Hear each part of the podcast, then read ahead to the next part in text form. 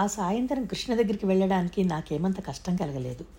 ఇంట్లోంచి బయలుదేరడానికి ఏం కారణం చెబుదామా అని సతమతమవుతున్న నేను టీ తాగుతుండగా అమ్ముడు చెప్పడం మర్చిపోయాను, టైలర్కి నీ జాకెట్ కొలతలు పంపిస్తానని చెప్పాను.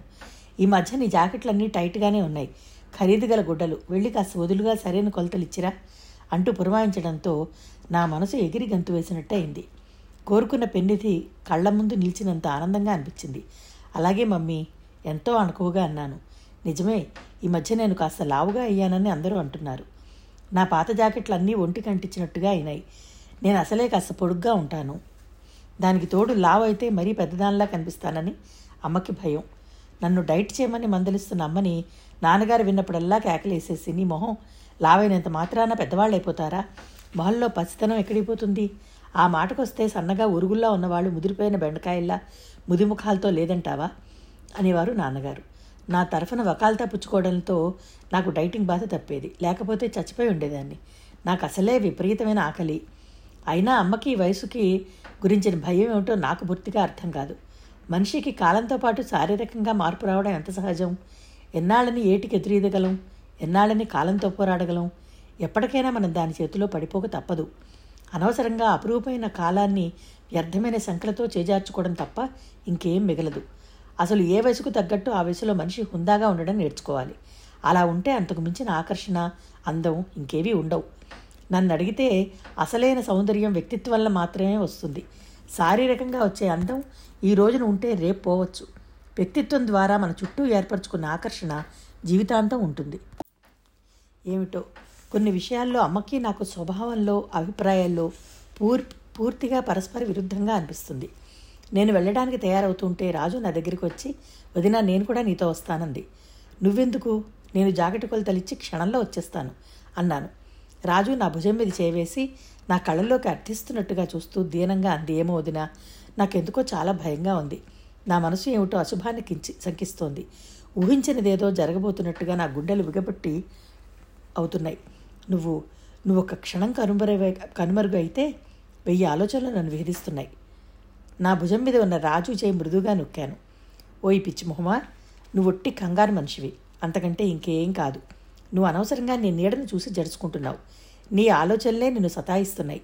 నేనుండగా ఏ అశుభమూ జరగదు, నీకేం భయం లేదు, సరేనా? లాలనగా దానివైపు చూశాను.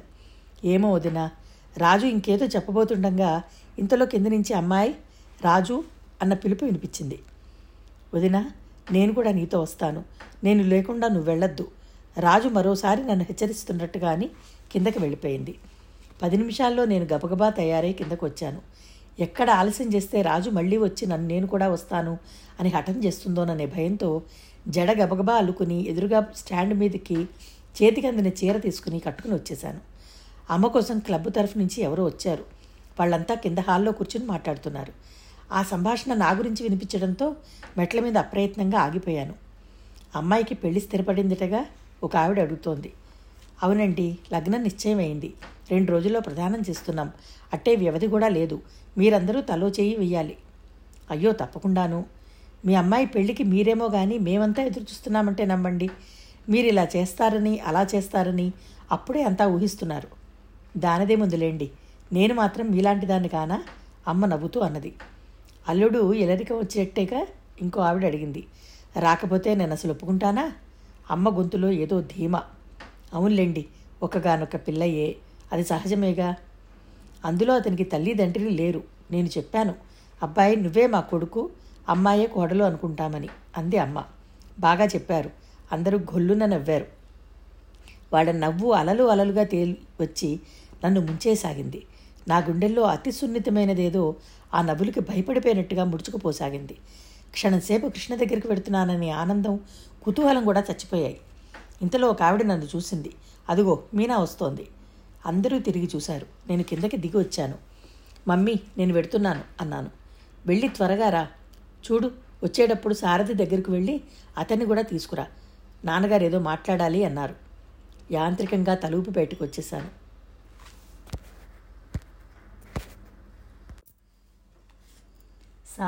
సారథి అనుక్షణం ఆవిడ నోట్లో అదే మాట. ఆవిడ అంతగా అభిమానిస్తున్న ఆ సారథి మనసులో నాకు స్థానం లేదని, ఇంకొకరు చోటు చేసుకున్నారని తెలిసిన క్షణంలో ఆవిడ మొహం ఎలా ఉంటుందో ఇల్లెరకని రాకపోతే నేను అసలు ఒప్పుకుంటానా? ఆవిడ మాటలు నా చెవుల్లో రింగురింగురుమన్నాయి. ఆ కంఠంలో ఎంత ధీమా, ఎంత నమ్మకం! సారదే కాదు, ఈ ఇంటికి ఇల్లరికని రావాలనే అభిలాష ఉన్న ఏ వ్యక్తి నీడ కూడా నేను సహించలేనని ఆవిడకి అరిచి అరిచి చెప్పాలనిపిస్తోంది. అతనికి తల్లి తండ్రి లేరు. నేను చెప్పాను, అబ్బాయి నువ్వే మా కొడుకు, మా అమ్మాయే కోడలు అనుకుంటాం. అమ్మ అన్న మాటలు నాకు బాణాల్లా గుచ్చుకోసాగాయి. సారథిలో ముఖ్యంగా ప్రప్రథమంగా అమ్మని ఆకట్టుకున్న విషయం ఏమిటో నాకిప్పుడు అర్థమైంది. సారథికి తల్లి తండ్రి లేరు. కృష్ణవేరమ్మ గారికి, రాబోయే అల్లుడికి నా అనే దగ్గర వాళ్ళు ఎవరూ ఉండకూడదు. సాధారణంగా పెళ్ళైతే ఆడపిల్ల అత్తగారింటి వైపుకు వెళ్ళవాలి. కానీ ఇక్కడ దీనికి పూర్తి విరుద్ధంగా ఉంది. అమ్మ మాటకి 1కి 10సార్లు సారథి విషయంలో నాకంటే కూడా ముఖ్యంగా తన అదృష్టవంతురాలునని ఎందుకలా అంటుందో నాకిప్పుడు అర్థమైంది. ఆవిడ అక్షరాలా కోరుకున్న వ్యక్తి లభించాడు. సారథిలో అమ్మ ఆలోచించినవన్నీ ఉన్నాయి. తనకి తగిన అల్లుడు వచ్చాడని మురిసిపోతోందే తప్ప నా ఊహలకి తగిన భర్త అవునా కాదా అని అమ్మ ఆలోచించడం లేదు. ఈ విషయంలో నాన్నగారు కూడా అమ్మపక్షం అవడంతో నేను పూర్తిగా ఒంటరిదాన్ని అయిపోయాను. ఈ విషమ పరిస్థితుల్లో ఈ రూపేణా రాజు అనుకోకుండా వచ్చి నాకు అండగా నిలిచింది. రాజు అంటే సారథికి ఆకర్షణ కలగడం నిజంగా ఒక విధంగా నా అదృష్టమనే చెప్పాలి. చల్లగా ఈరోజో రేపో సారథికి నా మనసులో ఉన్న బాధంతా చెప్పేయాలి. నేను సారథి రాజేశ్వరి ఒకటైతే అమ్మ మమ్మల్ని ఏమీ చేయలేదు. ఒక చల్లగా ఒక శుభముహూర్తాన రాజుని రిజిస్టర్ మ్యారేజ్ చేసుకోమని చెప్పేస్తాను. అవసరమైతే నేను దగ్గరుండి జరిపిస్తాను. ఆలోచనల వరవడుగుల్లో కొట్టుకుపోతున్న నేను కృష్ణ ఉంటున్న హోటల్ దాటి ముందుకు వెళ్ళిపోతున్నానని గుర్తుకొచ్చి కారు రివర్స్ చేసి వెనక్కి తీసుకొచ్చాను. హోటల్ ఆవరణ నిండా బయట తడతల్లాడుతున్న కార్లు బారులు తీర్చి నిలబడ్డాయి. రకరకాల మనుషులు హడావిడిగా తిరుగుతున్నారు. హోటల్ గేటుకి సుస్వాగతం అనే అక్షరాలు కుట్టిన గుడ్డ వేలాడుతోంది. ఎవరో బాగా ఉన్నవాళ్ళది పెళ్లి రిసెప్షన్లా ఉంది. ఆ జనం, ఆ సందడి చూస్తే ఒక క్షణం నాకు మతిపోయినట్టుగా అయింది. అక్కడెక్కడా చోటు లేకపోవడంతో కారు రోడ్డు మీద దూరంగా పార్క్ చేసి నడిచి రావాల్సి వచ్చింది. లోపలికి వచ్చిన నేను ఎలాగో ఆ జనాన్ని నుంచి తప్పించుకుంటూ ఎంక్వైరీ వైపుకు వెళ్ళాను. 7-8 అంతస్తులు, అటు ఇటు రెక్కలు చాచుకున్నట్టు ఆ హోటల్కి 2-3 వైపుల నుంచి మెట్లున్నాయి. కృష్ణ ఉన్న రూము ఎటువైపున ఉందో ఎంక్వైరీ చేయడానికి వెళ్తున్న నేను ఇంతలో మీనా అన్న పిలుపు మోచేతి దగ్గర అంటీ అంటున్నట్టు తాకిన స్పర్శతో వెనక్కి తిరిగి చూశాను. నా ఎదురుగా కృష్ణ నిలబడి ఉన్నాడు. ఓ నువ్వా అన్నాను. నిన్ను గేటు దగ్గరే చూశాను. నేను నీ దగ్గరికి వచ్చే లోపలే నువ్వు జనంలో కలిసి దూరమయ్యావు అన్నాడు. నీ రూమ్ ఎటు ఉందో కనుక్కుందామని వచ్చాను. ఇటురా, ఇటు వెళ్ళాలి, దారి తీస్తూ అన్నాడు. నేను అతన్ని అనుసరించాను. జనం నేల ఈనినట్టుగా కిటకిటలాడుతున్నారు. అందరిలో ఏదో ఉత్సాహం. ఇటురా, మెట్లు చాలా ఉన్నాయి, లిఫ్ట్లో వెళ్దామా అన్నాడు. నేను తలూపాను. ఇద్దరం లిఫ్ట్ దగ్గరికి వచ్చాము. కృష్ణ ఉంటున్న గది పై అంతస్తులో ఉందిట. లిఫ్టులో ఇద్దరం పక్కపక్కగా నిలబడ్డాం. ఎదురుగా ఉన్న అద్దంలో కృష్ణ పక్కగా నేను సరిగ్గా భుజాల దాకే వచ్చాను. నా ఎదురుగా కనిపిస్తున్న ప్రతిబింబం వైపు చూసి నేను నవ్వాను. అతను నవ్వలేదు. నిన్ను నవ్వడం ఇష్టం లేనివాడిలా చప్పున ముఖం పక్కకి తిప్పేసుకున్నాడు. అబ్బా, ఎంత ఎత్తున ఉంది ఈ గది! మెట్ల మీద నుంచి వస్తే నిజంగా కాళ్ళు నొప్పి పుట్టేవేమో అన్నాను. అతను రూమ్ తాళం తీయగానే గదిలోకి అడుగు పెడుతూ కూర్చో అన్నాడు. నేను రూమ్ అంతా కలయి చూశాను. డబల్ రూమ్, కర్టెన్లు, మంచాల మీద పరిచిన దుప్పట్లు, కింద పరిచిన తివాసీ రూము చాలా ఉంటుందని చెప్తున్నాయి. కూర్చో, ఫ్యాన్ ఇస్తూ మళ్ళీ అన్నాడు. నువ్వు ఇలా చాలాసార్లు నాన్నగారికి క్లయింట్స్ తెస్తూ ఉంటావా? సోఫాలో కూర్చుంటూ అడిగాను. కృష్ణతో వచ్చిన వాళ్ళెవరో బాగా డబ్బుగల వాళ్లే అయి ఉండాలి. చాలాసార్లు కాదు, సాధ్యమైనంత తక్కువగా తీసుకొస్తాను. మామూలు వాళ్ళైతే మామయ్య ఛార్జీలకి తట్టుకోలేరు. తట్టుకోగల తాహతు గల వాళ్ళైతేనే తెస్తాను. అదేమిటి, నువ్వు చెప్తే నాన్న కాదంటారా? మా నాన్నేమి ఎవరిని డబ్బుకి పీడించే మనిషి కాదే. కాదనుకో, నాకు మామయ్యని మొహమాట పెట్టడం ఇష్టం లేదు. సరే కానీ తాగడానికి ఏమైనా తెప్పించమంటావా? ఎందుకులే ఈ మర్యాదలు, నేను తాగాలని కోరుకునేది నువ్వు తెప్పించలేవు కాబట్టి ఊరుకో అంటే సీరియస్గా అడిగాడు. చెప్పమంటావా? నాకు అమృతం తాగాలని ఉంది, నువ్వు తెప్పించగలిగితే తెప్పించు. నేను ఆశించినట్టుగా అతను నవ్వలేదు. అసలు ఈరోజు అతని కళ్ళల్లో కొంటితనమే లేదు. ప్రతిసారి నన్ను చూడగానే చురుగ్గా ఉండే ఆ కళ్ళు కాంతితో లీలగా మెరిసేవి. ఈరోజు అదీ లేదు. అతని మనసులో ఏదో బాధ ఉన్నట్టు, దాన్ని గంభీరంగా దాచేయాలని వ్యర్థపరితం చేస్తున్నట్టుగా అనిపించింది నాకు. కృష్ణ నా మాటల మీద ఎలాంటి వ్యాఖ్యానం చేయలేదు. వెళ్ళి బెల్లు నొక్కాడు. తెప్పిస్తున్నావా అమృతం అన్నాను నవ్వుతూ. ఆహా, తాహతు నాకు లేదు. ఏమిటి శేషం, ఈరోజు కోపం భోజనం చేసినట్టు కరకరమంటున్నావు? అతను నా వైపు చురుగ్గా చూశాడు. ఎవరి మీద కోపం? నా మీదేనా? రెట్టించాను. అవును, నీ మీదే. చచ్చాం, నీకు నిజంగానే కోపం వచ్చినట్టుంది. నా అపరాధం ఏమిటో సెలవిస్తారా కృష్ణారావు గారు? నీకంతా నవ్వులాటగా ఉంది. అంతేలే, పిల్లికి చెలగాటం ఎలుక్కి ప్రాణ సంకటమట. నిన్నసలు నిమ్మలూరు రానివ్వడం నాది బుద్ధి తక్కువదనం. మామయ్య మొట్టమొదటిసారిగా ఉత్తరం రాసినప్పుడే పంపవద్దు, మేం పరాయి వాళ్ళం అని రాస్తే సరిపోయేది. అంతే, ఈ ఒక్క చిన్న పొరపాటు వల్ల చచ్చినట్టు జీవితాంతం అనుభవించాల్సిందే. అతను నిజంగానే కోపంగా ఉన్నాడు. నేను విస్తుపోయినట్టు చూడసాగాను. ఇంతలో బాయి తలుపు తట్టి సార్ అంటూ లోపలికి వచ్చాడు. టిఫిన్ ఏమైనా తింటావా కృష్ణ అడిగాడు నన్ను. నేను వద్దన్నట్టు తలూపాను. అతను బావి వైపు తిరిగి రెండు బాదం కీరు చెప్పేశాడు. బావి వెళ్ళిపోయాడు. రాజేశ్వరి ఎవరో మీ అమ్మకి తెలుసా? బావి వెళ్ళిపోగానే నా వైపు తిరిగి అడిగాడు. అతని కంఠం శాంతంగా ఉన్నమాట నిజమే, కానీ పదును పెట్టిన కత్తి అంచులా వాడిగా ఉంది. నేను చప్పున ఉలిక్కిపట్టేట్టుగా చూశాను. చెప్పు మీనా, రాజు ఎవరో మీ అమ్మకి చెప్పే ధైర్యం లేనప్పుడు అసలు దాన్ని మీ ఇంటికి ఎందుకు తీసుకువెళ్ళినట్టు? మేమందరం బతికి ఉండగానే లేని వాళ్ళ కింద జమ చేయాల్సిన అవసరం నీకేమొచ్చింది? నేనుండగానే నా చెల్లెలు అనాథ అని దిక్కులేదని చెప్పి ఇంకొకరింట్లో ఉంచడం విని నేను భరించగలననే అనుకుంటున్నావా? నేను తలెత్తలేకపోయాను. నా మనసు పాతాళం లోకలోకి కుంగిపోయినట్టుగా అయింది. ఇదంతా కృష్ణకి ఎవరు చెప్పారు? ఎలా తెలిసింది? అతను నిష్ఠూరంగా నిండిన గొంతుతో రెట్టించాడు. మాట్లాడమే మీనా, ఎందుకిలా చేశావు? నేను ఇంకా ఇన్నాళ్ళు రాజు ఎవరో తెలిసే మీ ఇంట్లో ఉంటుందనుకున్నాను. మీ అమ్మ నన్ను పరాయివాడిగా తోసేసినా రాజుని సొంత మేనకోడలు కాబట్టి ఆదరించి అభిమానించిందని ఆశపడ్డాను. రాజు అసలు ఎవరో ఆవిడికి తెలియదనేసరికి నేనెంత తలకిందులయ్యానో నువ్వు ఊహించగలవా? ఇంతకంటే అవమానం నా జన్మలో ఇంకోటి ఉంటుందా? నేను ఎలాగో ధైర్యం అంతా కూడదీసుకుని తలెత్తాను. అతని వైపు చూసిన మరుక్షణంలోనే గతుక్కుమన్నాను. ఆ కళ్ళల్లో కోపం, అవమానం, బాధ, రోషం మూకమ్ముడిగా బలవంతంగా దిగమింగుతున్నట్టుగా సుడిపడుతూ కనిపించాయి. అతను ఎంత అభిమానవంతుడో నేనెరగనిది కాదు. నేను దాన్ని తీవ్రంగా గాయపరిచానని తెలుసుకున్నాను. కానీ నా మనసులో ఉన్న సంగతి వేరేనని అతనికి ఎలా తెలుస్తుంది? నాకు చప్పున లేచి అతని దగ్గరగా వెళ్ళాలనిపించింది. అతని చేతులు నా చేతుల్లోకి తీసుకుని చాలా రోజుల నుంచి నా గుండెల్లో గుబగుబలాడుతున్న ఆలోచనలు మనసు విప్పి చెప్పేయాలనిపించింది. కానీ ఏదీ చేయలేక అసలు కుర్చీలో నుంచి లేవటమే నా వశంలో లేనట్టుగా కూర్చుండిపోయాను. మీనా, నువ్వింత పిరికిదానివని కలలో కూడా అనుకోలేదు.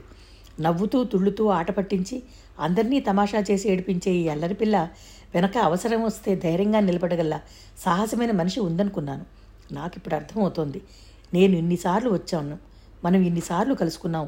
నువ్వు ఒక్కసారి కనీసం మర్యాదకి మాట వరుసకైనా నన్ను మీ ఇంటికి ఎందుకు రమ్మనలేదో, పిలవలేదో ఇప్పుడు అర్థమవుతోంది.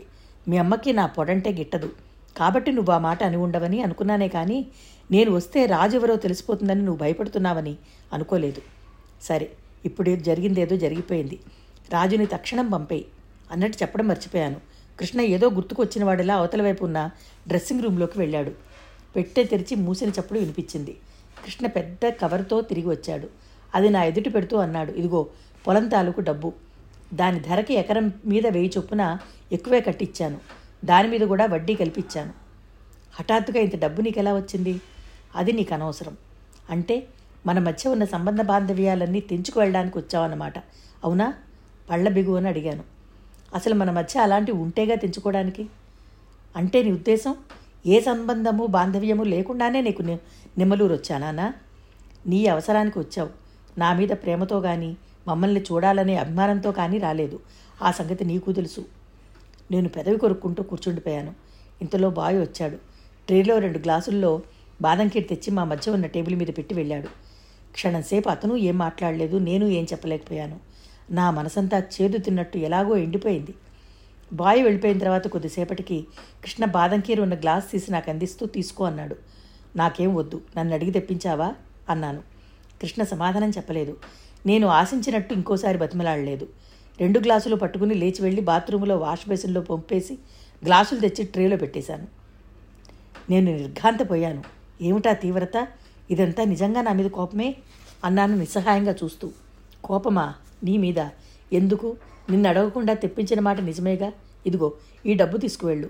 రాజు నేనింటికి పంపిస్తావో చెప్పు. ఆ రెండూ చేయలేను మొండిగా అన్నాను. డబ్బు నువ్వు తీసుకెళ్ళకపోయినా నేను ఇంటికి పంపగలను. రాజును నువ్వు తీసుకురాకపోయినా రప్పించుకోగలను. ఇన్నాళ్ళు అది చేతకాక ఊరుకున్నానని మాత్రం అనుకోకు. ఏం చేస్తామే చూస్తావా? అతను వెంటనే లేచి ఫోన్ దగ్గరికి వెళ్ళాడు. రిసెప్షన్కి పిలిచి మా ఇంటి నెంబర్ చెప్పి కనెక్ట్ చేయమని అడిగాడు. నేను చప్పున లేచి అతని దగ్గరికి వెళ్ళాను. ఏమిటది? ఇంటికెందుకు ఫోన్ చేయడం? రాజుని పిలవమని నేను మాట్లాడుతున్నానని, నువ్వు ఇక్కడ ఉన్నావని చెప్తాను. నా గుండెలు దడదళ్ళాడాయి. ఫోన్ నెంబర్ కలిపినట్టుగా వెంటనే గణగణలాడుతూ రింగ్ అయింది. కృష్ణ రిసీవర్ తీసుకుని హలో అన్నాడు. నేను అతని చేయి గట్టిగా పట్టుకుని మరో చేత ఫోన్ మీద వేళ్లతో గట్టిగా నొక్కి డిస్కనెక్ట్ చేశాను. ఆ సమయంలో అక్కడ అమ్మే ఉంటే ఇంకేమైనా ఉందా? నీకేమైనా మతిపోయిందా? ఏమిటా తొందర అన్నాను కోపంగా. నీ దయవల్ల నాకు ఇప్పుడు కాదు, ఎప్పుడూ మతిపోదు. చేయి తీయను. నువ్వింత దౌర్జన్యం మనిషివని కలలో కూడా అనుకోలేదు. నేను ఓడిపోయాను. నువ్వు చెప్పినట్టే చేస్తాను. యువతలకి రా. నిజంగానేనా? నిజంగానే. ముందు రా యువతలకి. అతని చేతిలో ఫోన్ లాక్కుని పెట్టేస్తూ అన్నాను. అబ్బబ్బా, ఏ మనిషివి! వచ్చినప్పటి నుంచి చూస్తున్నాను, ఒకటేలే హడలు కొడుతున్నావు నన్ను. నా నాలిక తడారిపోతోంది. ముందు తాగడానికి ఇంకేదైనా తెప్పించు. అక్కడ మంచినీళ్ళున్నాయి, వెళ్ళి తాగు. మంచినీళ్ళతో దాహం తీరదు, బాదంకీరు కావాలి. కృష్ణ నా ధోరణి పసిగట్టినట్టున్నాడు. ముఖం తిప్పుకుంటూ విసురుగా అన్నాడు. అది హోటల్లో దొరకదు, అయిపోయిందిట. నువ్వు అడగకుండానే చెప్తావేం. నేను వెళ్ళి బెల్ నొక్కాను. బాయ్ వచ్చేసరికి ఇద్దరం కుర్చీల్లో యథాస్థానంలో కూర్చున్నాం. కృష్ణ బాయ్తో 2 ఆరెంజ్ అని చెప్పబోయాడు. 2 బాదంకీర్ అన్నాను నేను. బాయ్ తల ఊపి వెళ్ళిపోయాడు. నువ్వు మండిపడడం మానేసి నాతో ఒక క్షణం శాంతంగా మాట్లాడతావా? లాలనగా అనునయంగా అడిగాను. మండిపడటమా? అవును, నీకు అలాగే ఉంటుంది. ముందుది చెప్పు. ఇదంతా నీకెవరు చెప్పారు? ఎవరు చెప్తేనేం? నిజమే చెప్పారు, కాదంటావా? కాదనను, కానీ ఆ చెప్పడంలో పక్షపాతం చూపించారు. నా మనసులో ఉన్న మంచి ఉద్దేశ్యాన్ని నీకు విడమరిచి చెప్పలేదు. అట్టే చూస్తే ఆ వ్యక్తి ఎవరో కానీ మనిద్దరిని చెడగొట్టడానికి కావాలని చేసిన పనిలా ఉంది. చచా, ఆ వ్యక్తి అలాంటి మనిషి కాదు. నా అనుమానం దృఢమైంది. ఎవరు నీకు ఇదంతా చెప్పింది? నాన్నగారేనా అన్నాను. అదంతా నీకు అనవసరం. కాదు, చాలా అవసరం. నాకు తెలియకుండా అందులో నువ్వెంత కోపిష్టి మనిషివో తెలిసి కూడా ఇలా చెప్పారంటే తప్పకుండా అందులో ఏదో ఉంది. దీనివల్ల ఆ వ్యక్తికి కలిగే లాభం ఏమిటో నేను తెలుసుకోవాలి. ఇందులో లాభ నష్టాల ప్రసక్తే లేదు. మనిద్దరం క్షేమం గురించే ఆలోచించి ఇలా చెప్పుండొచ్చు. అయినా నువ్వు చేసింది చాలా పొరపాటు. అసలే మనస్పర్ధలు ఉన్న కుటుంబాల్లో ఇలాంటి విషయాలు ఎంత అపోహలకి, అనర్థాలకి దారితీస్తాయో తెలుసా?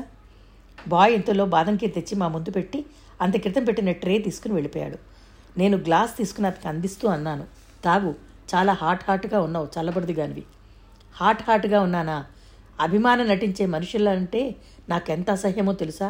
వాళ్ళ నీడ కూడా భరించలేను. నువ్వు మామయ్యకి ఆరోప్రాణం అయిపోయావు, కానీ లేకపోతే నీకు తగిన గుణపాఠం చెప్పి ఉండేవాని. నాకు అతని మాటలు, అన్న తీరుకి చటుక్కు నవ్వొచ్చేసింది. నేను నవ్వడం అతనికి అంపరంగా అనిపించింది. కాబోలు చర్రుమన్నట్టు చూశాడు.